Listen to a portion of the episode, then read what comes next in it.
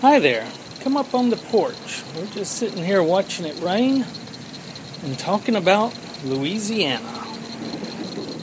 I'm Bruce McGee, And I'm Steve Payne.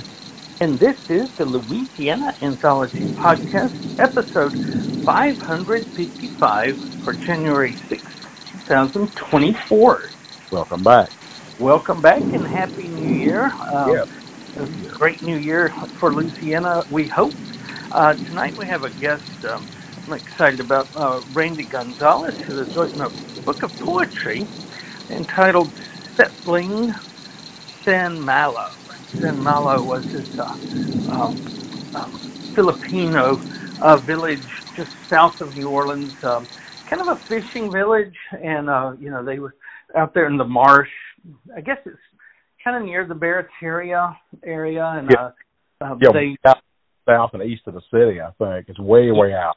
Yeah, and and uh, so um, his um, family is descended from uh, those folks, and uh, really early uh, uh, Asian influence on New Orleans that you know still comes down to today. You know, they still have the community and um, had an impact on the developing, especially the developing seafood culture. They they had real skills when it came to catching uh, the seafood and bringing it into town. Um, and uh, we talked a pretty good bit about drying shrimp. you know, there was uh, you could dry out the shrimp and then they'd be a lot lighter, and you could like send them around the world, and they lasted a lot longer too. So anyway, They did this. Um, and, you know, I didn't get to join y'all for this one because my phone was not. There was something. There was a problem where there was no audio. But my mother saw this very thing down around Houma when she, when she uh, my dad were a younger married couple and they went down there where my aunt and uncle lived.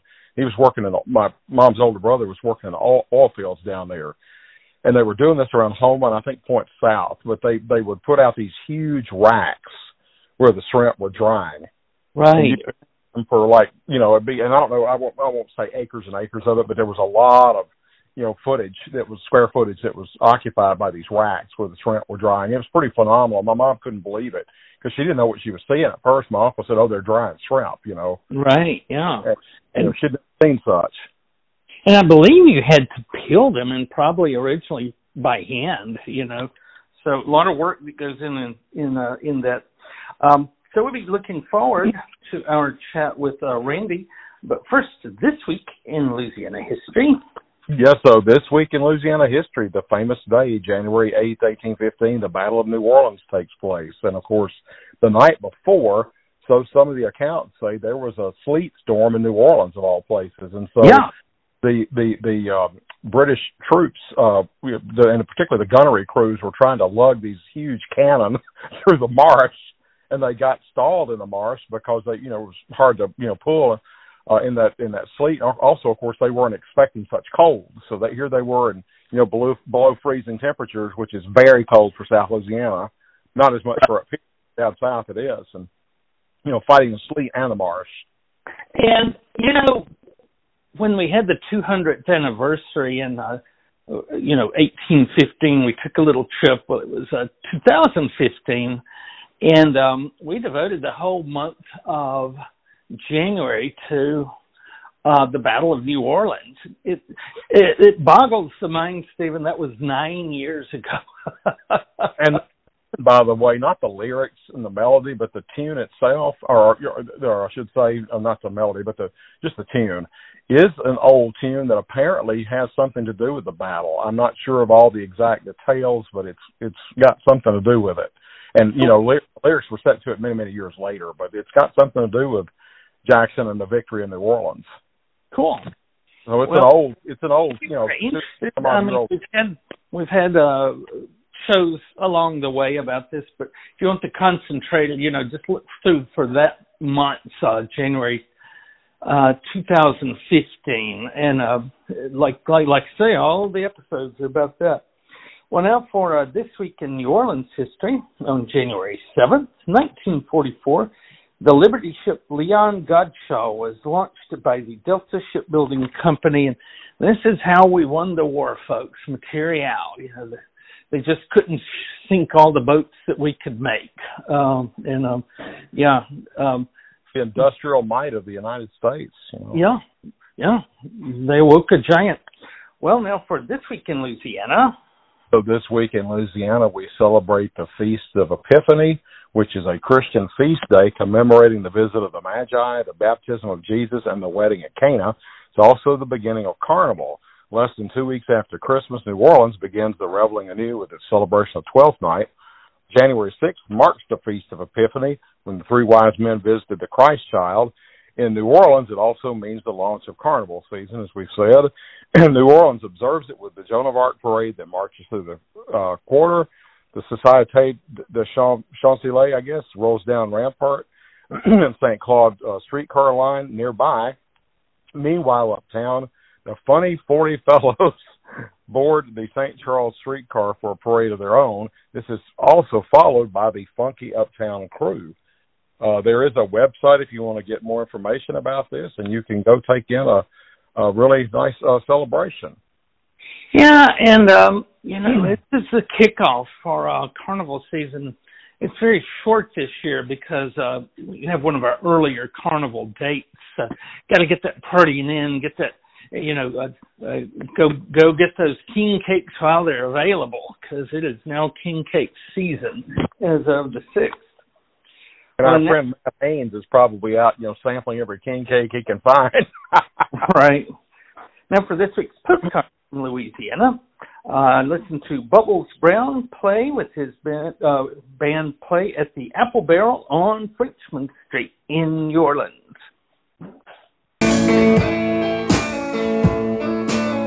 When I get up among your yellow peaches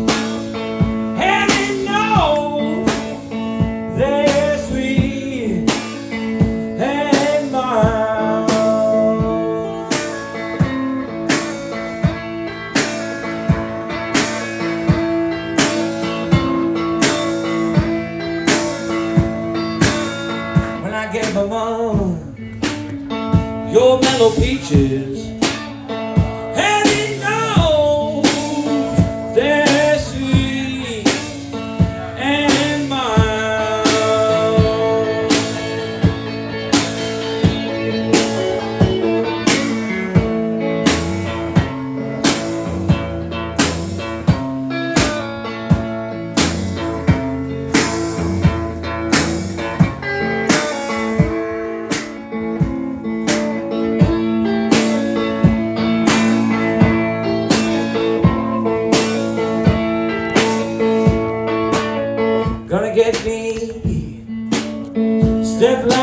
Baby.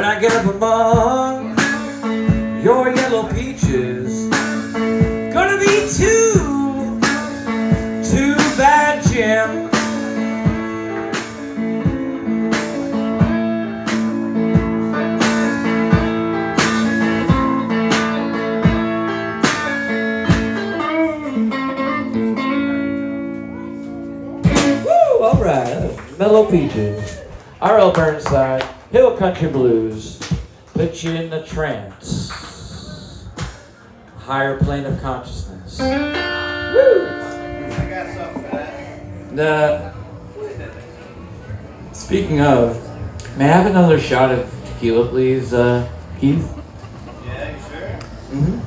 All right, since your grade's been good enough. Please, please. He's always busting chops.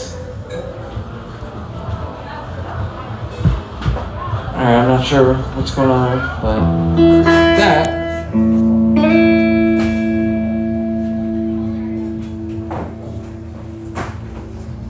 Gracias, senor. Cheers, everybody. If you have a drink, salud. Friday night. Reward yourself. We're just getting started with music here on Frenchmen Street. We got more music. 10:30 to 2:30 in the morning.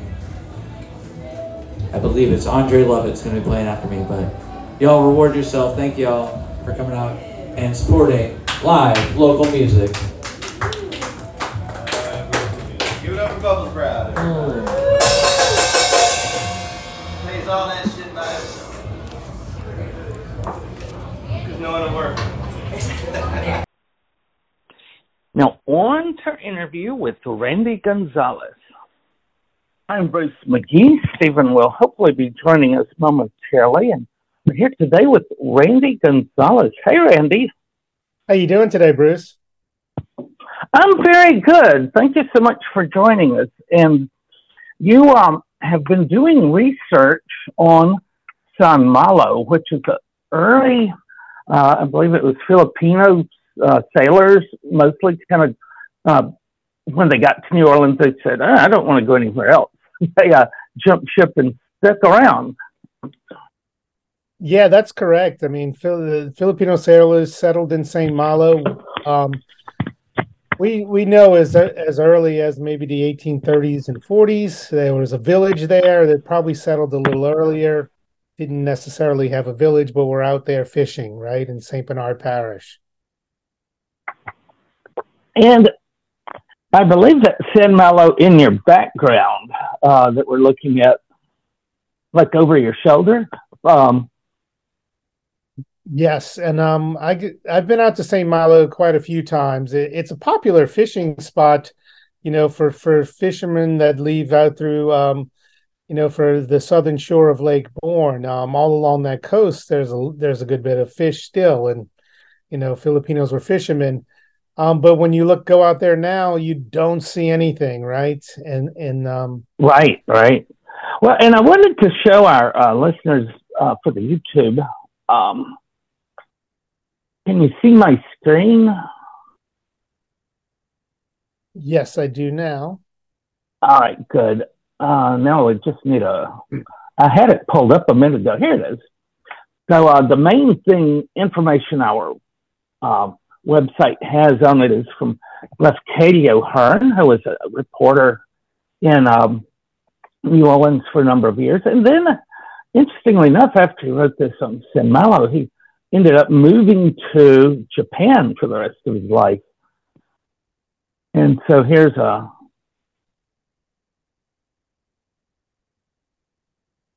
Yeah, There we go. Lafcadio This is in the uh, Lafcadio Hearn lived in New Orleans for quite a for a little while as a and worked as a reporter, right? So he would have heard about And, um, Filipinos at St. Malo in New Orleans. Yeah. Let's see if there are any more pictures. We'll go back to our regular screen in a second. So I guess uh, this is one of your sources for your own research. Yes, of course. That's the um you know, that's almost what what many would consider the original source, right? Where that was the the most um visible, you know, source of of stories about Saint Malo, where most people kind of first heard of it. Um, you know, Yeah. most people saying most people out of out of the Saint Bernard, New Orleans area, right? So, you know, in the 1883, when that article was published, the world kind of um, discovered, and I'm going to do air quotes around this discovered because that's kind of that idea, you know, uh, people from the city going out to the to the marshlands and they, you know, seeing something for the first time and feeling they discover it, right? You know, as right, right, right, right, right. the colonists have done Well, for, I- centuries. when I was uh, married to my first wife, her parents at the time, uh, uh, at that time, her parents lived in uh, Kenner, in a you know, one of those, you know, wasn't a yacht, it was just a, a, a, a fishing boat, and occasionally we would go to that area and trawl for um, uh, mostly shrimp, but we caught a lot of crabs too. So yeah, it's a, still a fishing spot. Yeah, I mean, as it's you know, it's an estuary, really not a lake. So you have this movement of shrimp in and out, and then, you know, with the shrimp come the fish, um, who are you know eating the shrimp, and so you have a, a lot of kind of space for crabs to nestle near the shore and and, and to breed. And to you know, so it is a spot where there's just a lot of um, natural resources. You know, fish, shrimp, oysters, uh, crabs. Right. And is this what they would have called the Trembling Prairie? It was kind of think of that being out in southwest Louisiana, but I always thought of this too when I hear that term.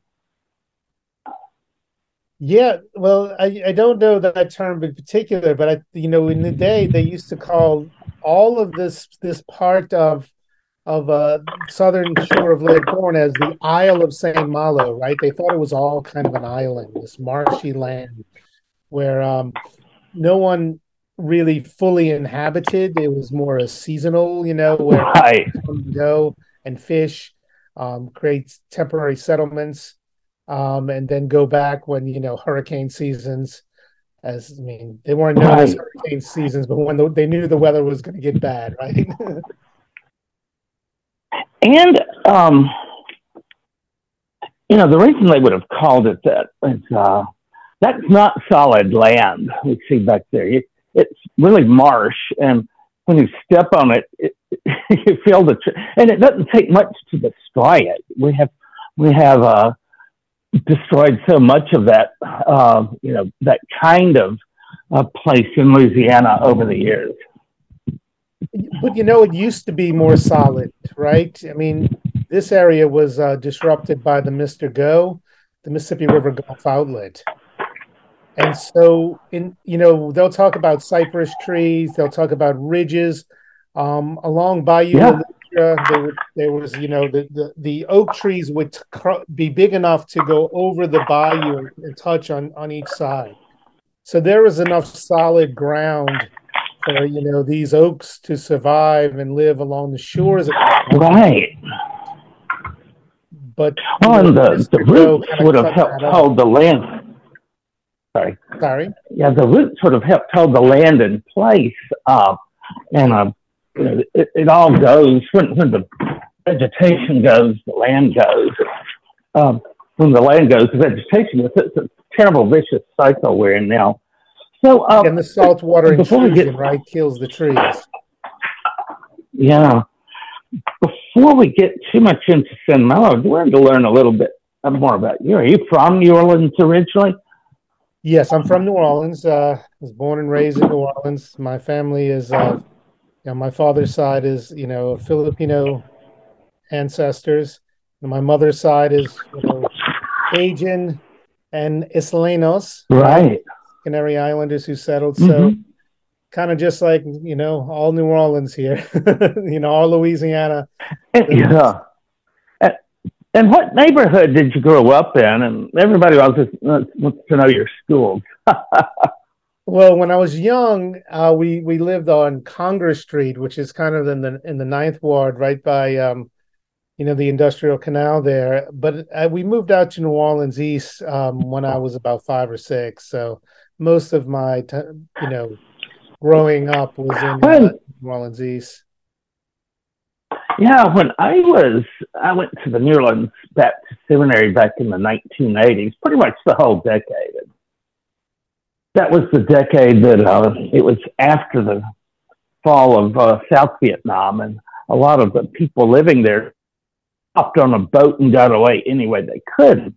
Called them the boat people, and they wound up in New Orleans East.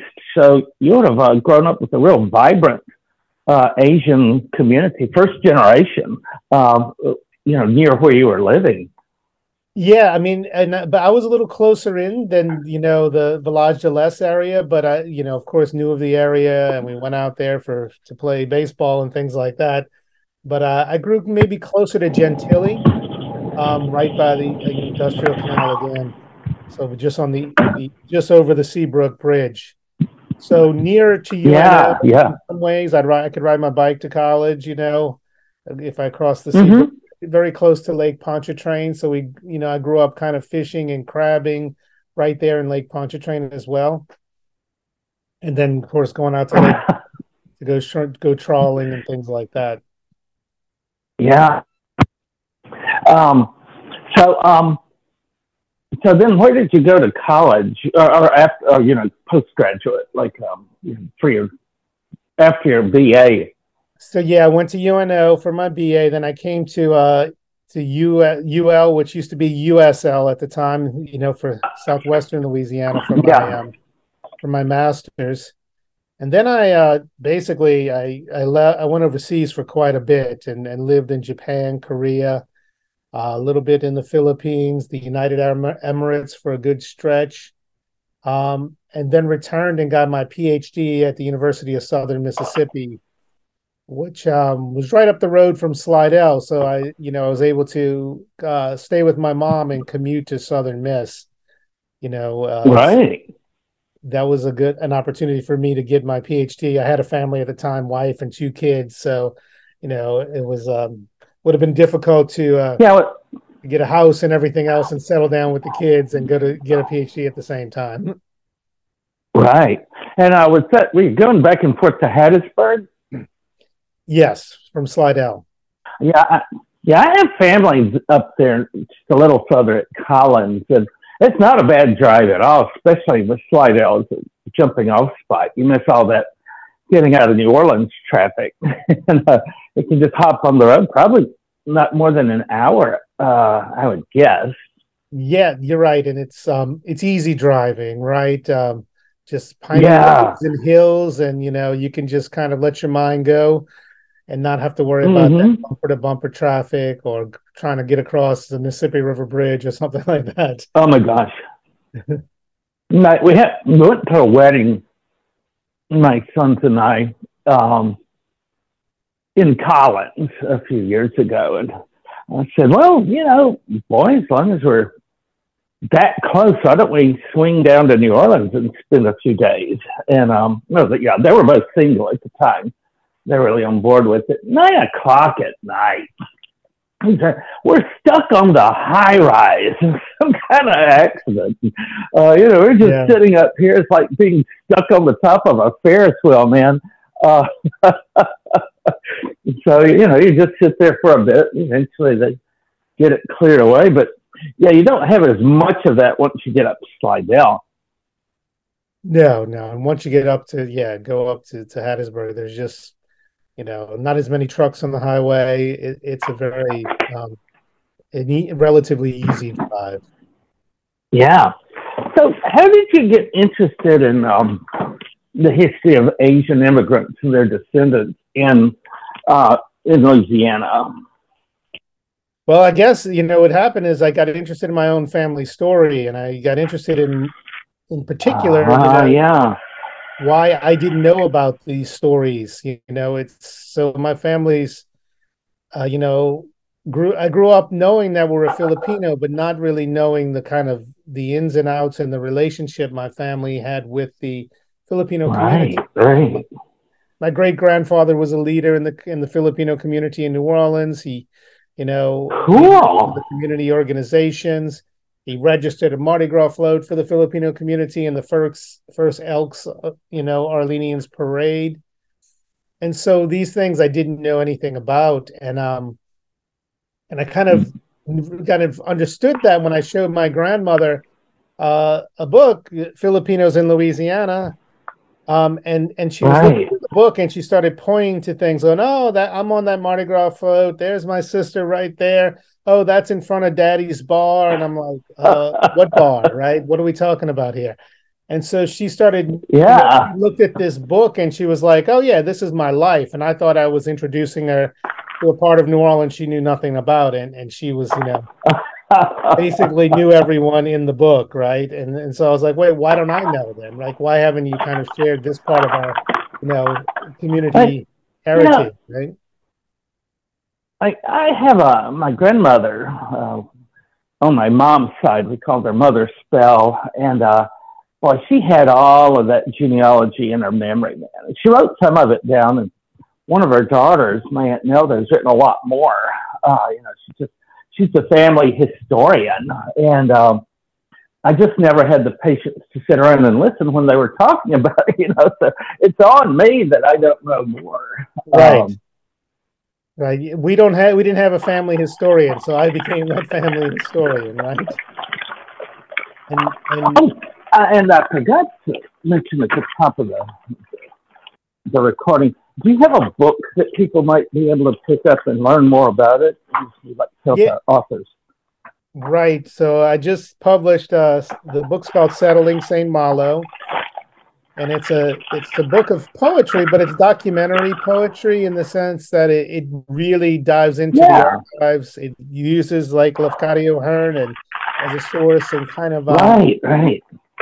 In many ways, I think it it, um, it makes the uh, these articles uh, more public facing and easier to understand within the context of Filipino Louisiana. And right. it gives it a Filipino perspective, right? A lo- there's a lot of Oriental, yeah. a lot of uh, looking at Filipinos, and not not right. appreciation of Filipino perspectives in a lot of these newspaper articles from the you know 19th century. So it's uh, it's really trying to flip that and say, look, you know, this is what they might have said about Filipinos, but this is what Filipinos were thinking about that situation, right? Yeah, you know, uh, Stephen and I are on the lookout for uh, modern Spanish um, and even Vietnamese. You know, the recent groups in uh, when they start writing about themselves, it's just really fascinating, and uh, you you will definitely want to include those voices in a in a project like ours. Yeah, the I mean, so this, would you go ahead, Bruce? Oh, sorry. Go ahead. So I include oral histories in the book, right? So there's just you know oral histories become poems. There's a diary that I found, and and you know I, I create write a poem from that diary to give you know a, a, the experience of a young uh, Filipina who lived in New Orleans and went to my great grandfather's bar, went to his wake, and kind of you know use those that source to kind of give her perspective on life you know in new orleans at, at a time so really emphasizing the perspective of you know the community and give voice to the community yeah. and write from that outside perspective because history tends to write from that dominant perspective from the city right from the city from right. the educated from the news um from for people who had the wealth to travel around at the time and so those perspectives are kind of slant uh, you know community histories and um you know in addition to the big papers like um what's now the times picayune um they have these um smaller papers a few years ago we had a, a german scholar who had been researching the german language newspapers and the german language the german community in new orleans and and they had a pretty lively one at, in the uh, 19th century. Yeah, yeah. I mean, there's a. I mean, New Orleans was so diverse, right? Lafcadio Hearn mentions, you know, hearing 17 languages outside of his window at night, right? Um, and newspapers, you know, oh yeah, German, French, all kinds of languages. It it's a port city, one of the biggest port cities in the United States at the time. So people were coming and going, and uh, and so it it was you know you would have a lot of voices and a lot of people settling in New Orleans, and unfortunately we kind of lose that today, where we get this narrow perception of Louisiana as Cajun Creole and that's it, right? Yeah, you, you think about the Mississippi Valley. It literally extends from the Appalachians to the Rockies, and so everything that's leaving the country from that area tends to go down the river and out to New Orleans because that's you know easier, um, especially before um, before the uh, railroads got built. So, would you yeah. like to read one of your poems, and then we can talk some more about it? Sure, I can do that. Um, let's see. I got one here about uh, the you know the introduction. Since we have, we're looking at Saint Malo, I, this is kind of the the introduction to Saint Malo in, in, my book, and it's from a poem called oh, yeah. "Manila Men Fished at Saint Malo." And this is a long poem, but it it really is looking at what that we looked at the Lafcadio Hearn, kind of some of the, the perspective giving in there when they entered Bayou Saint Malo and what it was like. Um, St. Malo, 1883. Bayou, village, island with no, no clear western shore, patches of marsh, lagoons, and canals unraveling into the Gulf. From the lake, you see miles of flooded rushes laid out before a chenier, narrow ridge, sand and shell plowed up by storm surges, forested with live oaks. Until you clear a slash of wind sculpted willows, do you notice stilted structures where men have hmm. claimed mm. patches of marsh. From the lake, the landscape is all Louisiana. Wet prairie of swaying sawgrass, cane scratching into low clouds, scatter of pouldu, darting teal, still frames of egrets, postured in shallows. Plain of water ripples as shrimp pop from the course of pursuing redfish. Past the mouth, the bayou turns Asiatic. Hat shaped E strung with smoked fish, cocks clamoring at dome cages, squat men examining seines. Mile after mile, more cypress buildings, all stained in moss, more fishermen tending to task, without a nod to your passing. Wow, that's great. You want to talk about that a little bit? Yeah, so that's that's basically my introduction to Saint Malo, and it's the introduction that I got by reading Lafcadio Hearn, right? And um, and the kind of description of the bayou, and there are a few other articles around 1883 that describe the bayou. So I use these sources to kind of think, okay, right. we're entering this space for the first time, like even as a reader, but as as as was described in these texts, this is what was being described there, right? What was seen. Um, there are things I do with text when I say things like Asiatic or Oriental, I put that in italics because I do want to say that this is an outward perspective looking at Filipinos, right? And if I use words like uh, pouldu or cheniere, which are Louisiana words, or any Filipino words, I won't italicize them because that's the perspective of the people in the marsh, right? A pouldu is a is a coot, or you know, a French for what water duck, a water bird and so these words are very common and most of i grew up not even knowing that i just thought pouldu was an english word right? I didn't even know it was a it was foreign influence word. It was basically only people in south louisiana understood it. So this i try and emphasize like what is what with the italics and things yeah, like that emphasize that perspective. A lot of the words we think are um, french were actually adopted by the French from other languages. Like I think Bayou is a Native American word, so it's not surprise. Oh, I'm surprised, but when you think about it, it makes sense that um, you know these folks who are living out in that environment are the ones who came up with the words for it. Right, right, and, and the language is just gonna they're going to create the language is created and passed down, and you know the in the sense of a bird, like the scientific names are often not known, right? It's just the common. Mm-hmm. Hmm. Um,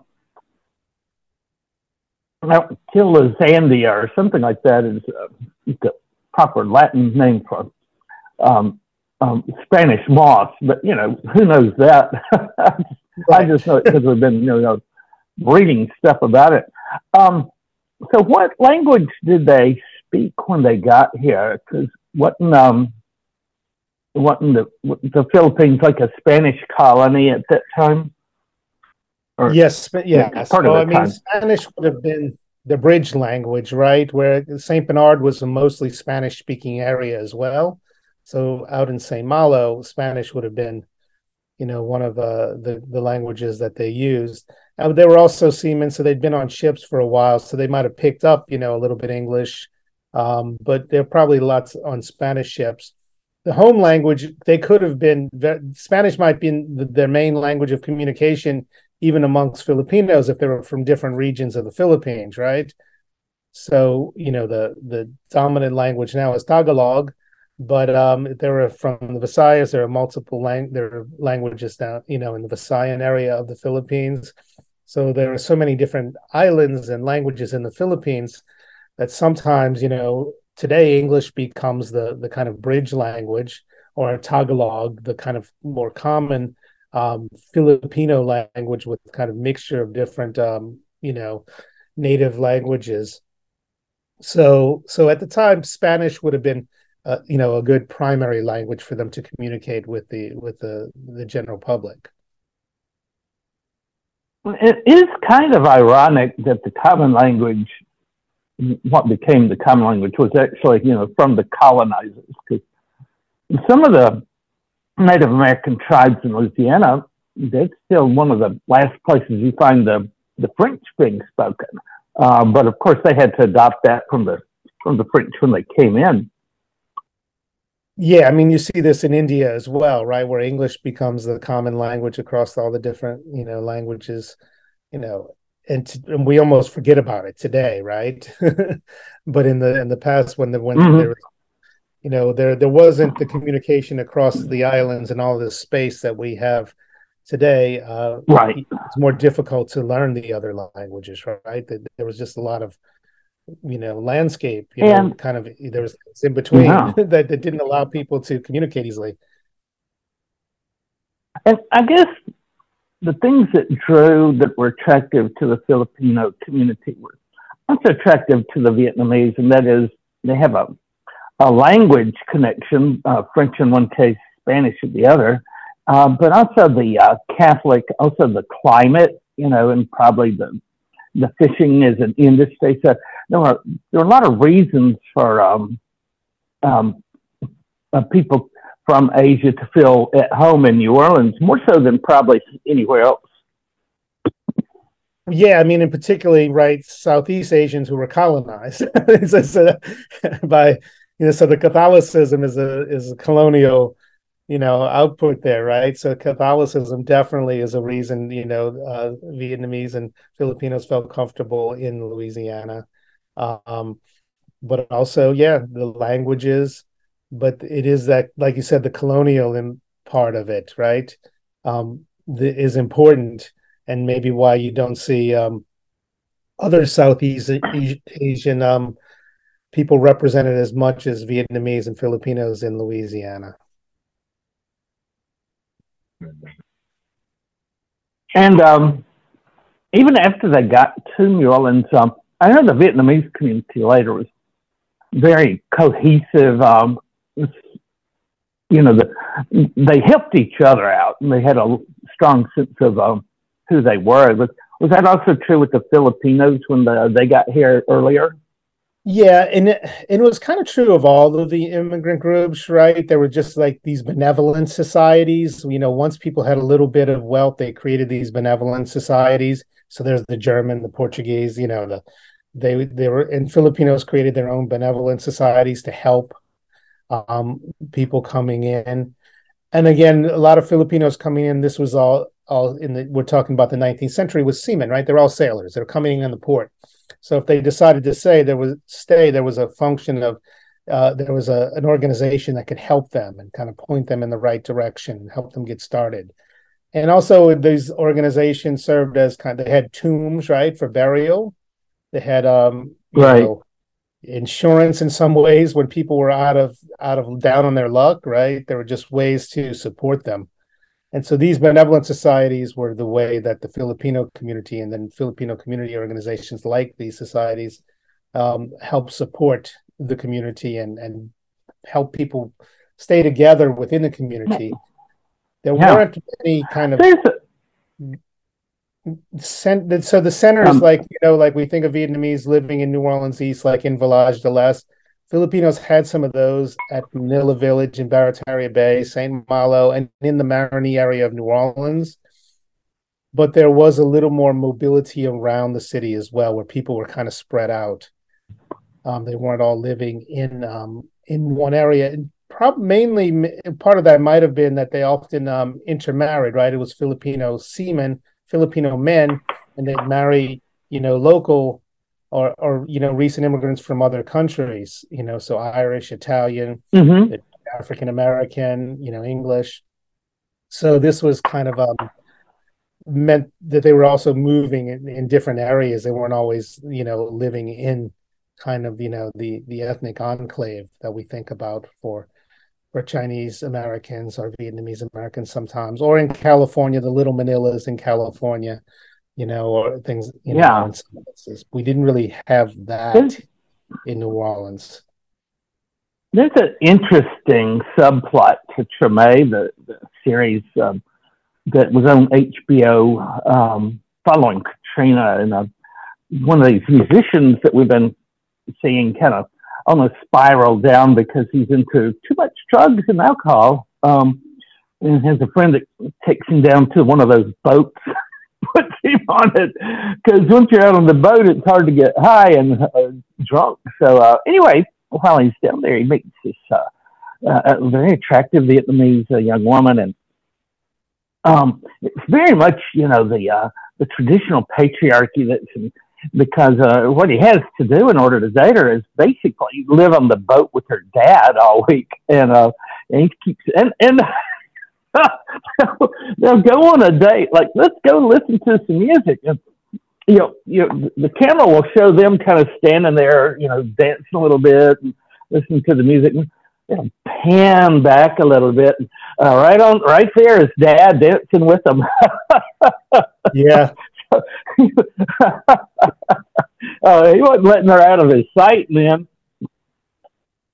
Well, I mean, the families did work on those shrimp boats, and that was part of it for Filipinos as well. You know, once trawling in, in Manila Village, in, which was in Barataria Bay, there was a large dried shrimp industry, right? And Filipinos, Right. uh, this was a time of seine fishing, so it was very um, labor intensive. So lots of they needed lots of labor. So there were a lot of Filipinos, you know, amongst people from many nationalities or ethnic groups, right? Um, who were And- living and in I know Bay. And so once it Some of moved to trawling. Oh, go you ahead. know, once it moved to trawling, the scene describing was very similar because the whole family would go out there. I mean, you'd have young girls who were, you know, might be 12 years old who were then picking the shrimp, you know, and, and sorting them and throwing out the, you know, the refuse. and so it was very common to have this kind of uh, mixed, you know, the whole family out on the boat and they'd stay on the boat and the kids wouldn't go to school. It was just part of the life, right? Yeah, my um, father-in-law had this. I think he homemade it. It was um, long, narrow trough made out of wood. And he painted it with that stuff you paint over uh, swimming pools. It had little sliding uh, uh, thing, uh, wooden things at the end, and it would dump all the catch into there. And it was called a pick box, and you just go through and pick out the shrimp and uh, throw out the trash. Just throw it, you know, over overboard again. Um, and well, sometimes it was something you just, you know, it would be a live turtle. Nobody wants it, so you throw it back. Um, I'm sure they must have had some way like that to, uh, you know, after they've done the done the catching, then you have to sort. Yeah, that's that's exactly the picking box is it, right? You sit there and you sort and you decide what you're keeping and what crabs or fish you're going to keep and which ones are going to go back overboard.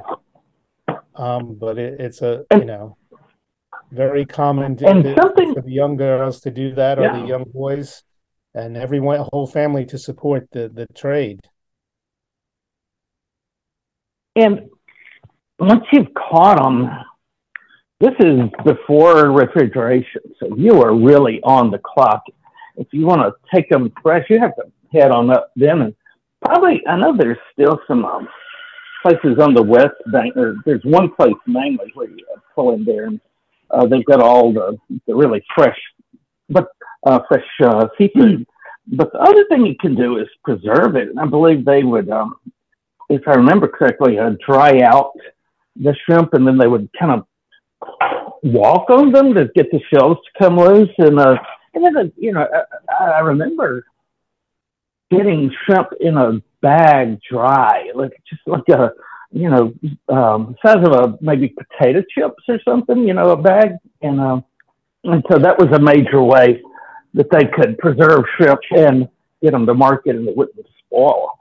Right. I mean, that was you know. So I mean, the the dry shrimp industry, you know, was at the end of the 19th century, beginning of the 20th century, was really strong, and it was really the first shrimp industry in, in Louisiana, right? Because the, the, shrimp just don't preserve mm-hmm. Um, you can't you can't get them out of market. You can't get them out of Louisiana. They'll be fresh, even you know, mm-hmm. with ice. It's it was difficult in, in those times, you know. Um, you know, so it, it, was the the dried shrimp were then laid out on you know large platforms, you know, football field size platforms and dried. And they, they, did, you know, once they were dry, they would brine them first, and they'd lay them out. So that once they were dried, they would step on them, you know, to remove the the shell, and they would separate the flesh from the shell. And the shell was the bran was used for fertilizer Nowadays, they even sell the bran in bags. You could use that for seasoning. um, and so then the shrimp were, you know, packaged up. Often they were they were sent originally it was sent to China, right, or to Chinese stores in the United States. So right, the, right. The original, you know, and then Louisiana, of course, somewhere here. Um, like for so for example, Blum and Bergeron, which is based in Houma, they they still they're still in the business and oh, about a hundred years ago, you know, one of the the owner decided to create a recipe book to, to to kind of encourage Louisiana folks to use more dried shrimp here, so you know he could sell more locally. But primarily, you know, we we ate them as a snack, but we also used them in, in some dishes. And the primary yeah. dishes I hear people mention are gumbo and and stewed okra for you know Louisiana dishes. Um, but for Filipino dishes, they can go in a whole bunch of vegetable type of dishes. So you know, well, and uh, for to, to have for Thanksgiving, my here, you know, for Thanksgiving, my fiance wanted to make uh, crawfish uh, dressing, and of course, this is not crawfish season. So, um, what everybody does here now is you get them frozen, and then you just throw them in there, and they, you know. But you probably did that with the dry ones too. You just top, open up the bags, dump them in there, and um, they rehydrate some in the cooking process. Oh, yeah, and, and that's how you would. The the, the flavors cool. Right? From fresh shrimp. I mean, there's the right. stronger flavor. Um, so they do add a. You, you know when you've used dry shrimp or you you know you use um, regular shrimp, you know, fresh shrimp. I think what they they do is they create more of a stock, right? So they create the stock. So we often use right, right. stock, and not in place of the fresh shrimp. Um, they can supplement the fresh shrimp just by by basically doing the stock, adding the stock component. And stock can be saved through the canning process. You know, put in a put in some uh, uh, uh, you know, and, and then you have it ready when you need it. Where today I just uh, throw my stock after I've made it. I, I make a couple of gallons and put it in quart size containers and put it in the freezer, but you know, they didn't have that option. No. And by the way, uh, look, I think you're referring to Lafcadio O'Hearn's uh, cookbook. We have that on our website as well. Anybody interested in a 140 year old cookbook. Uh, he's got some of those basic New Orleans recipes. There are no recipes in there with dried shrimp, though. I checked. he has, you know, hmm. it does show the range of ingredients that were used from heads, you know, in all parts of the fish and all parts of the animal, right? That we don't use today.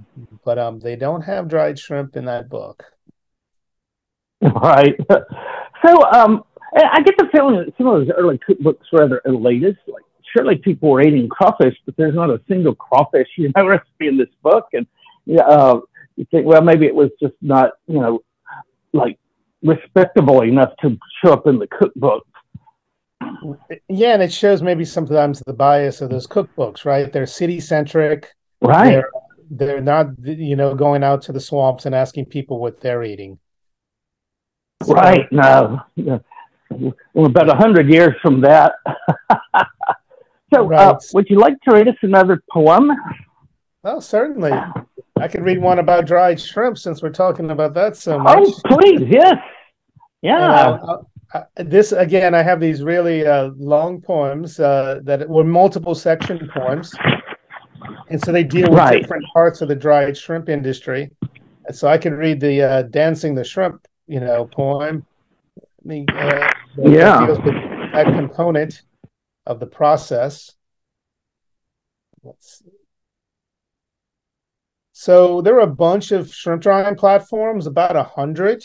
Manila Village was the largest, and then uh, and and that's you know it also had the name and kind of reflected back to the Philippines. So it's one that's uh, nearest and dearest to you know the Filipino story.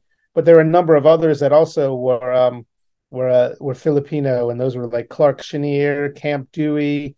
Um, there was a place they called the Clubhouse, which was more landlocked where people uh, would then who worked you know in the industry uh, would go Fine. sorry i'm still kind of searching for that drawing poem. Oh here it is. And this is dancing the shrimp. Production began with a boil. Baskets of shrimp dipped into brick lined vats of brine. Then spread across a hundred yard cypress deck. Raised to the breeze rustled marsh grass, whistled between boards. In three days of salt air, Louisiana sun, 105 pounds of shrimp curled to 15. Yet not Ooh. done. Attendants raked cured crustaceans in preparation for the dance.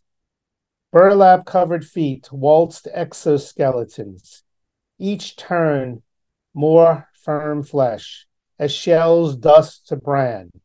No missteps. Guitar or not, they marched, slid tired, jubilant feet across orange fields. That is great. And uh, that's just one of those like noticing the details of a place. Um, like, um, oh, they have dried shrimp here, you know, and uh, and tracing the history of that, that there's a, a history of dried shrimp in, in New Orleans, and it's carried forward by these um, descendants of immigrants who had had a similar thing, I suppose, back in, in the Philippines uh, before they left. Yeah, I mean, it was Filipinos and Chinese were very, you know, integral to this this this industry.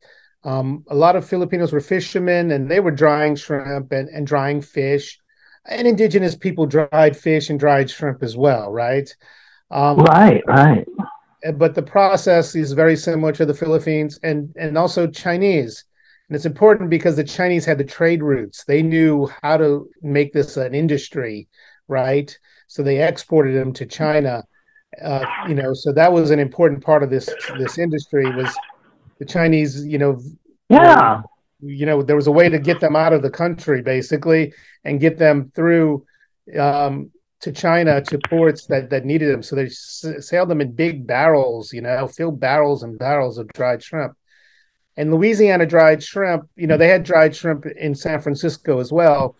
But there's something about the Louisiana dried shrimp. There was more carotene. You see the, how orange our dried shrimp are, and this made them oh, more yeah. and made them more valued because of the flavor. So if you have Louisiana dried right. shrimp and dried shrimp from, I mean, of course they had dried shrimp in Vietnam and China, they could have gotten a lot closer, but they they don't have the quality that they're looking for. So Louisiana dried shrimp, right, is considered more valuable because they tasted better, and then so they were more expensive. Yeah, uh, I uh, pay right. more for a Louisiana crawfish at the uh, you know at the grocery store for the frozen ones than uh, um, and go ahead and buy the ones that are from here because yeah, well, I just want the Louisiana.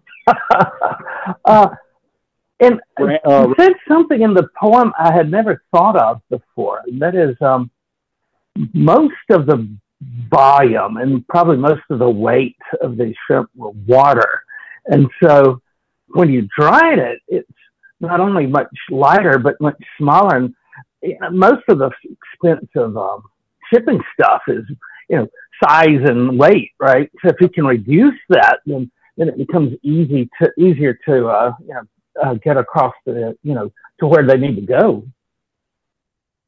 That's right. So yeah, you could put you could fill barrels. I mean, just think of what a barrel of dried shrimp. You know, that's a lot of dried shrimp when you only need a handful for a dish.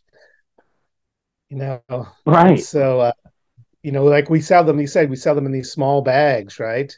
And that you know, I buy a larger bag, but it's like half a pound, maybe, and that's you know, uh, you know, uh, so it's you know, they say you know when you go to the Asian market, it'll be like twenty five dollars a pound for dried shrimp, but you you know you get like half a pound of this huge bag, like a Ziploc. Right. It's like more than you need. yeah, so yeah, yeah. long way. I mean. if you're making like stuffed mirlitons and you're getting the dried shrimp for those, you only need two or three in a mirliton. So it really doesn't have much matter too much how much they charge because it's going such a long way. It, it's not like you know the way we do it a shrimp boil or a crawfish boil is I want to like 500 pounds of boiled shrimp here. Well, yeah, but if you're putting them in a dish, you can make them go further. That's right, and in their flavor, they pack the flavor of. So when we say you know there are 15 pounds comes from 105 pounds of shrimp, it well you know it probably has a 105 pounds of flavor in those 15 pounds of dried shrimp. yeah, right. It's uh, concentrated. Yes. So, um, the one time we talked about this before, I think was with uh, a few years ago with Winston Ho. Do you happen to know him? Oh yeah, I, I, Winston is a you know I acknowledge Winston in the beginning of this book because Winston is a some of his research and just some of the stuff he shares with me. You know, just you know you know, has been a huge help to me. I just talked to him yesterday or through email, and he's like, "Oh, did you know your great grandfather was buried in this tomb?" And he named the tomb. Like, I'm like, I did not know that. Thank you, Winston. Like, so he's like been able a huge resource um, with all of the research that he does, and it really intertwines with you know the research that I do, and uh, we we collaborate and share as much research as we can, and and so it's. Oh, you know, having people like that Louisiana to is, collaborate with is just just wonderful. Louisiana is not that big a state. You know, we're closing in maybe on five million at this point. But once you get into the community that's interested in Louisiana studies, it's much smaller, and you're going to meet the same people over and over as you are. Like uh, uh, Ibrahim Seck over at uh, the uh, Whitney Plantation, and we had interviewed him, and Stephen and I went to a thing over in uh, Natchitoches, other end of the state, right, very top of the state. Uh, this guy, you know, we had never met him. We'd just talked to him on the phone at that point. And this guy st- talking and said, "Oh my God, it's Ibrahima Seck," and uh, yeah, and so we actually got to meet him. So yeah, we, yeah, we keep bumping into each other. Well, that yeah, that's right. It's it's it is a smaller community. You know, I'm kind of on the edge of it in some ways because I I'm in the English department. You know, so I do go to Louisiana history.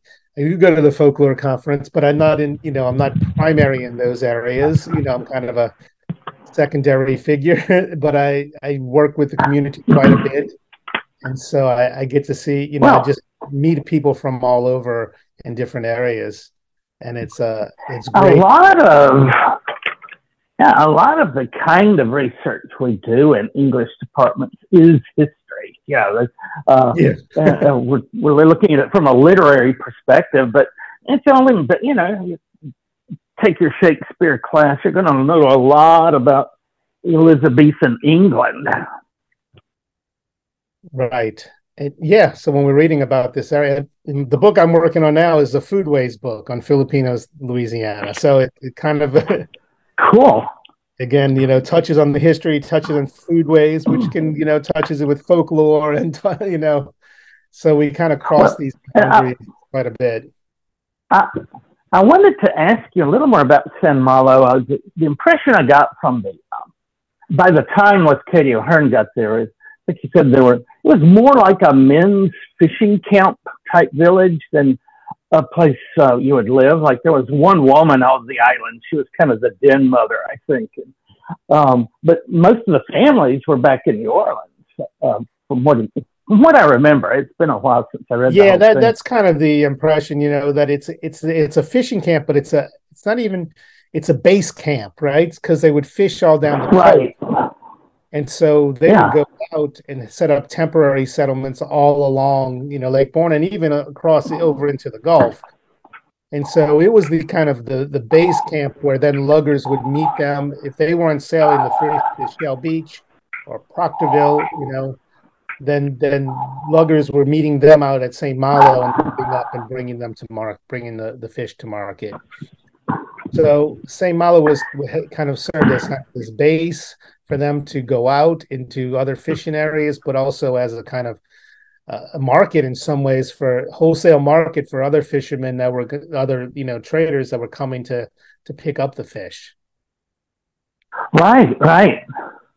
And then you wind up in one of these like uh, fish markets. I'm sure the uh, the French market had one, um, but like I say, on the west bank there, you know, the, they're bunched just right together, where where people bring their catch and then they sell it. And it, it like it, it had to be done really quickly if they didn't preserve it, because um, that seafood it just doesn't last very long.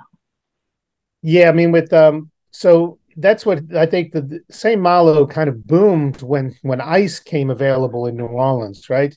Oh yeah, Before there was Right. ice, they would have probably just traded locally in St. Bernard.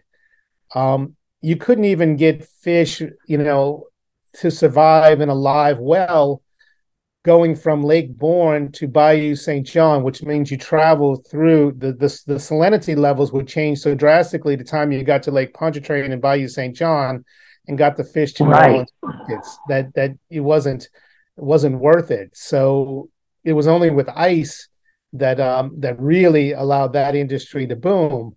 And Filipinos were were like placed very well. They were living down there before ice.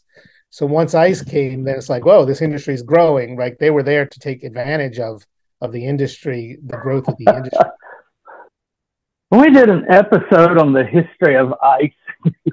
I think we were getting to the frozen daiquiri, but there were these Yeah. two brothers having a picnic in Boston early in the 1800s.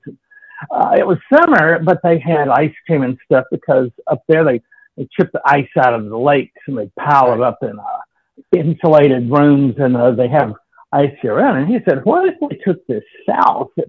So they filled up a boat with ice and like 90% of it melted, but they made it to New Orleans with like 10%. Nobody wanted it because they didn't know why, why would it get that? So they did like your drug dealer. They gave free samples. Mm. uh, after people had tried the stuff with the ice in it, they just went nuts. You know, there was a huge ice like industry in New Orleans. Uh, early on, the only way to get ice was to bring it from where it was frozen naturally. They didn't have an artificial means for uh, for uh, creating ice locally for, for some time. So it's funny how all this kind of ties into each other. Um, the way Yeah. that we cook our food, of course, changed. right and what we decided we, we you know we ate i mean things that preserve well like oysters were valued right because you could just they they could survive like shrimp perish so quickly even today right you can't Oh yeah, off ice for long but something like and they won't live in a live well for long but but oysters yeah you could you could travel a good ways with oysters right and so they were valued and and then over fish well, they had uh, like oysters were so plentiful; they were really cheap, and you had all these um, oyster bars, which I assume had alcohol, but you could also buy oysters in them, you know, and uh, and, and I, I still like to do that. and they bring it Yeah. out on a bed of ice. Like oysters were served breakfast, lunch, and dinner. You know, in New Orleans, they were just always the you know. I think it, I think it might be in the Lafcadio Hearn's book. It's like uh, good for breakfast, you know, oysters, good for lunch. Yeah, I have to look that up. Look up oysters and other seafood. Um, oh, uh, uh, I think we've been going almost an hour. You want to read one more poem and then well, uh, remind people where to buy your book. Okay. Yeah, so th- th- there are three sections in the book, and one is Saint Malo. Well, there are five sections. Sorry, one Saint Malo, one is um, Manila Village or Barataria Bay area, and the other one's New Orleans or NOLA, as I call it, as we refer to it in the book. And in, in the New Orleans section, there's a there's a poem um, about that borrows from the diary of, of a, a Filipina, and um, and that poem is one of my favorites. I won't read the whole thing because it's, it's it's really Yeah. long, but it, it's based on a, on a five year. Or maybe, Go ahead, Bruce. What? It's based on a five-year diary. So in the five-year diary, you get five year. You know, it's uh, you get about two lines per day, right? So they're really short lines. And and she was Right. expressing her basic feelings. So there's a lot of refrains of "had a good time," "had fun," you know, things like that. You know, all was boring, like very kind of basic. You know, um, not time for a whole lot of reflection or a whole lot of detail, but it kind of adds over five years. You kind of see this life, and particularly this life Right. Of um when she was going to my great grandfather's bar, ah, and, so, and and what they were doing, and, and it was also during World War II, and so they would ship they shipped out uh the you know like her husband shipped out, and sailors are going uh, Filipinos are seamen, so they're in the navy, they're going overseas. Um, so we we kind of see all of that just through these little glimpses.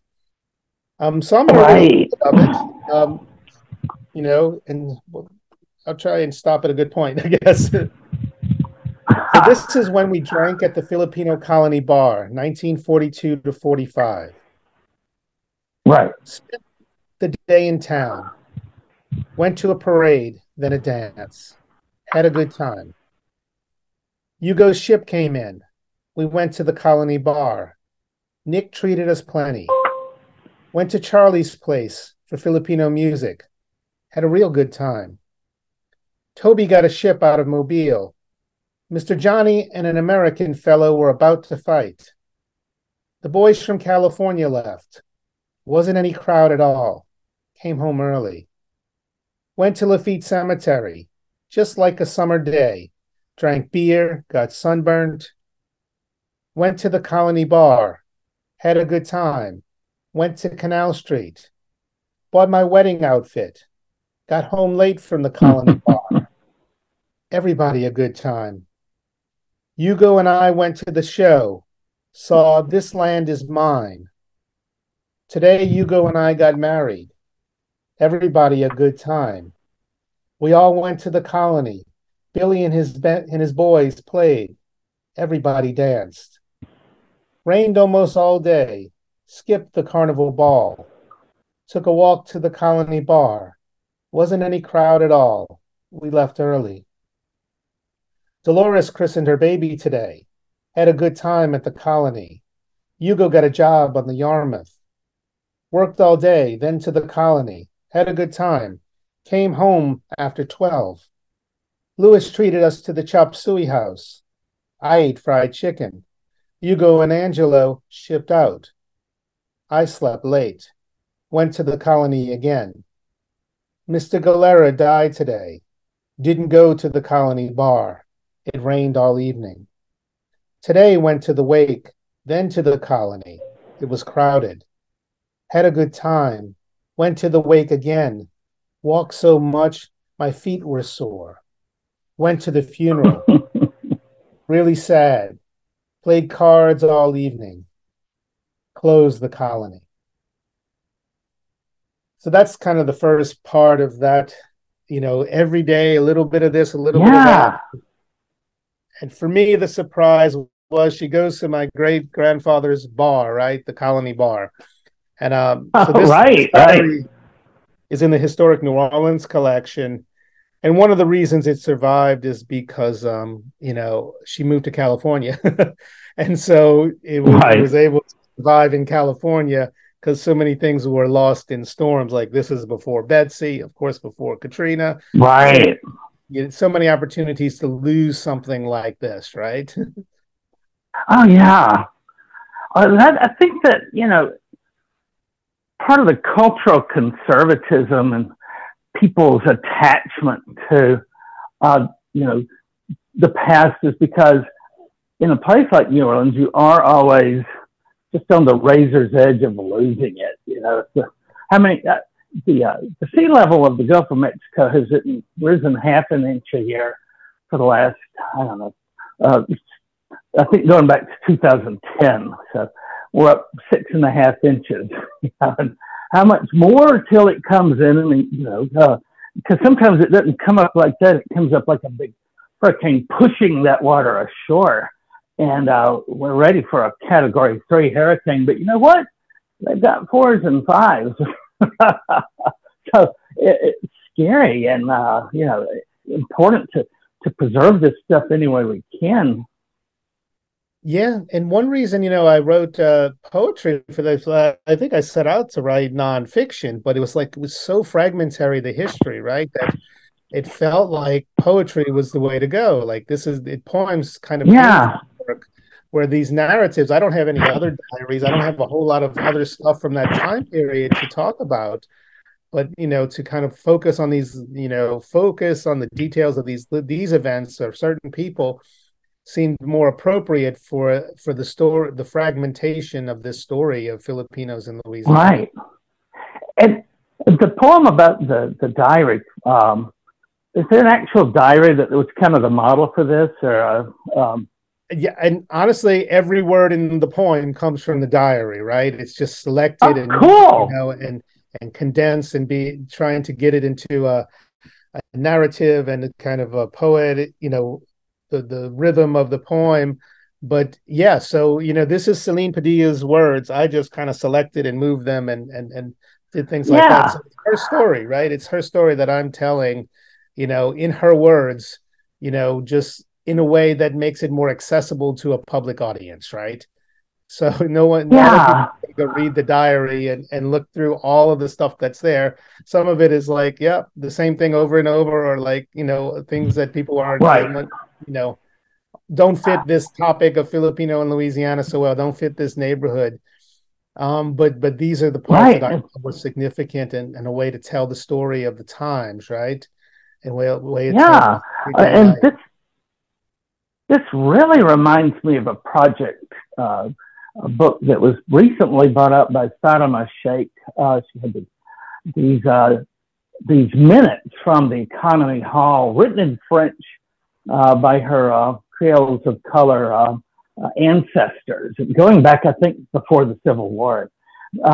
they they were cleaning out the building they had always met in, and her father happened to wander by and yeah, yeah, we're getting this cleaned up. You might be interested in this. they're all in French, and it was those books over a hundred years worth of uh, minutes sitting on the garbage truck. They were on the garbage truck already, wow. and her dad rescued it, took it home, and 30 years later, because you know she had to not only master French but handwritten French. It's mm. kind of like what you're talking about. Uh, didn't publish the whole run. It just kind of hit the you know the high points. Uh, but yeah, this thing was seconds and inches, you know, as far as uh, the preservation of our culture. Yeah, and it, it's a way to uh, you know kind of reclaim it and then give voice again to to to to to Celine Padilla in this case, and uh, and and then make it accessible to an audience that would have never otherwise seen it, right, or heard the story. Right. Yeah. Yeah, that is really cool. So, um, do you have a copy of the book, Randy? You could uh, hold up for uh, for us on the YouTube. Yeah. So this is it, settling Saint Malo. It's from UL Press. Yeah. Came out. You know, this is I, I designed the cover here with the uh, the Philippines and my uh, great grandfather's military records underneath that, and then here's the Lafcadio Hearn article we've been talking about underneath the state of Louisiana.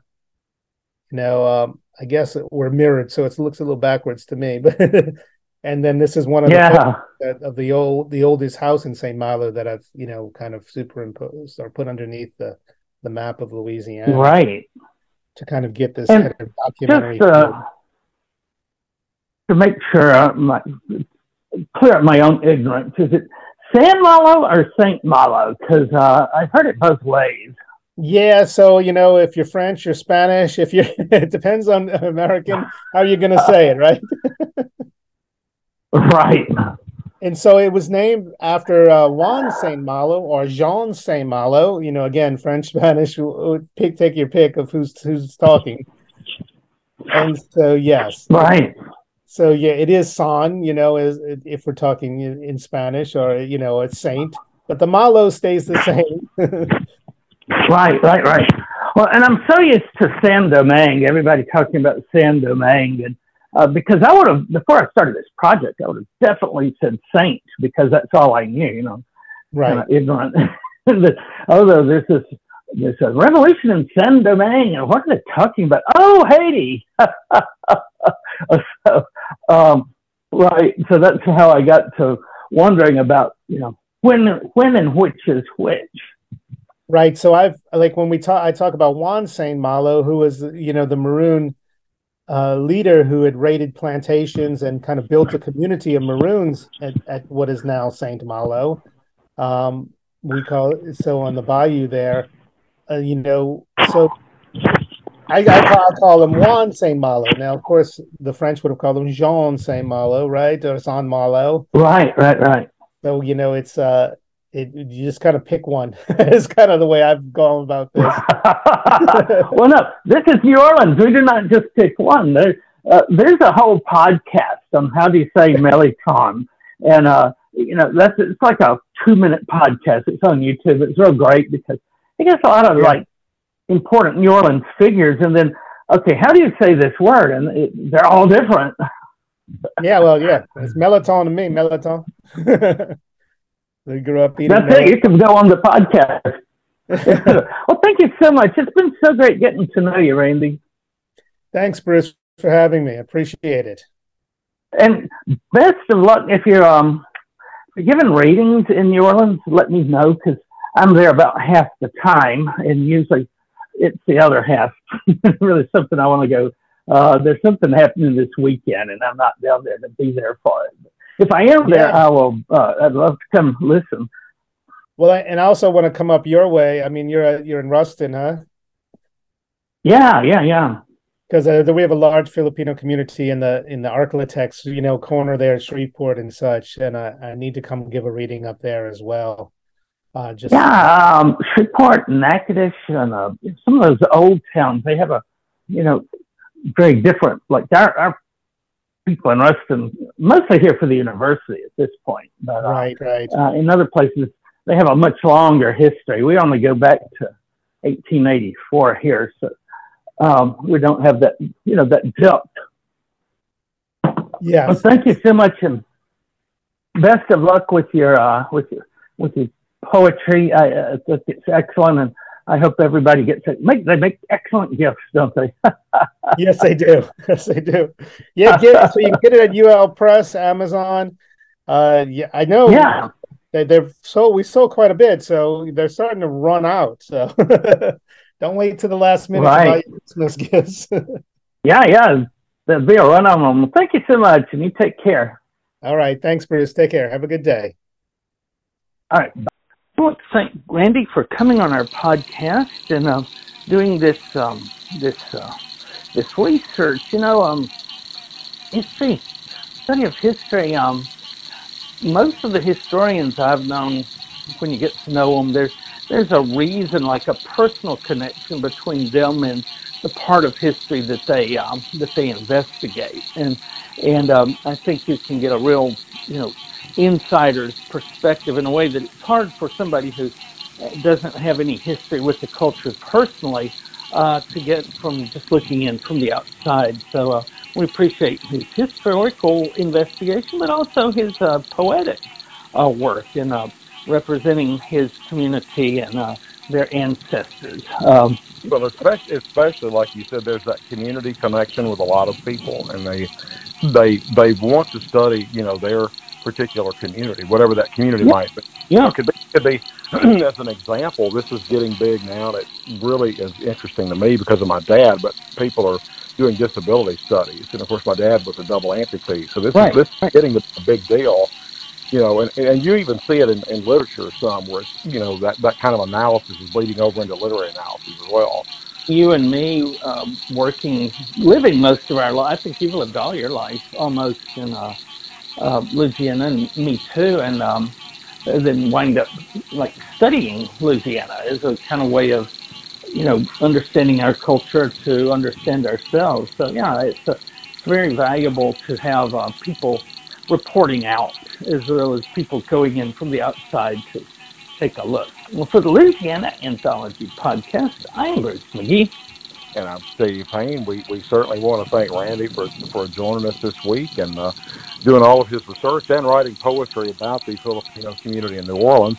Again, it is the oldest uh, Filipino community in the United States. It's very very historic, with a lot of stories to tell. Also, a lot of uh, foods.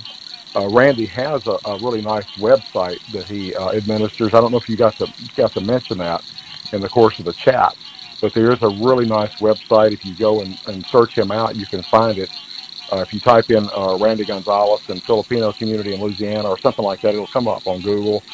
But it is a really, really nice website, and he does solicit information from people that have stories to tell or have, you know, culture to share and so forth. So, so do go seek him out. But again, thank you, Randy, for, for joining us this week. We also want to thank all of you for listening in, and we hope that you'll join us for next week's edition of the Louisiana Anthology Podcast. Bye for now.